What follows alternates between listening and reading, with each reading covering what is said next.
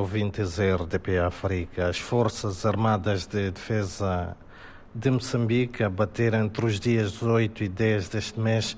12 terroristas e tiveram nas suas fileiras duas mortes e quatro feridos, entre graves e ligeiros. Os confrontos tiveram lugar nos distritos de Macomia e Muidumbe, na província de Cabo Delgado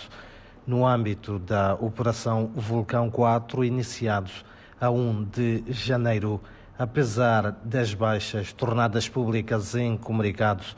as Forças Armadas de Defesa de Moçambique reafirmam a sua determinação na luta contra os terroristas. Por outro lado, as autoridades sanitárias em Sofala confirmam a ocorrência do primeiro óbito do surto de cólera que eclodiu na semana passada no distrito de Caia, elevando-se assim para novo o número de pessoas que não resistiram à doença, sobretudo nas províncias de Niassa, Sofala e Tete, onde quatro distritos estão a braços com a doença. Em outras notas, dizer que o governo moçambicano reforça apelos para a população retirar-se das zonas consideradas baixas e de alto risco para a ocorrência de inundações face um, às descargas que estão a ser efetuadas pela barragem dos pequenos uh, libombos. Uh, já está interrompida a circulação na ponte de um, na ponte um, de Mazambanine sobre o, rio uh, Umbaluze na província de Maputo. Também uh, com relação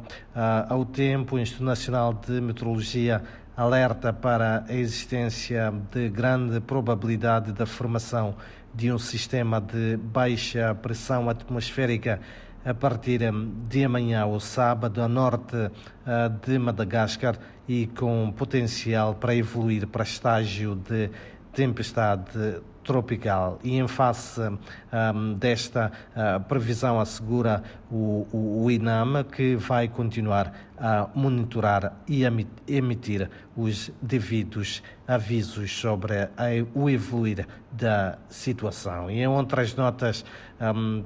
também um, da atualidade moçambicana hum, e mesmo para terminar dizer que as autoridades governamentais encerram hoje uh, no país o plano de proteção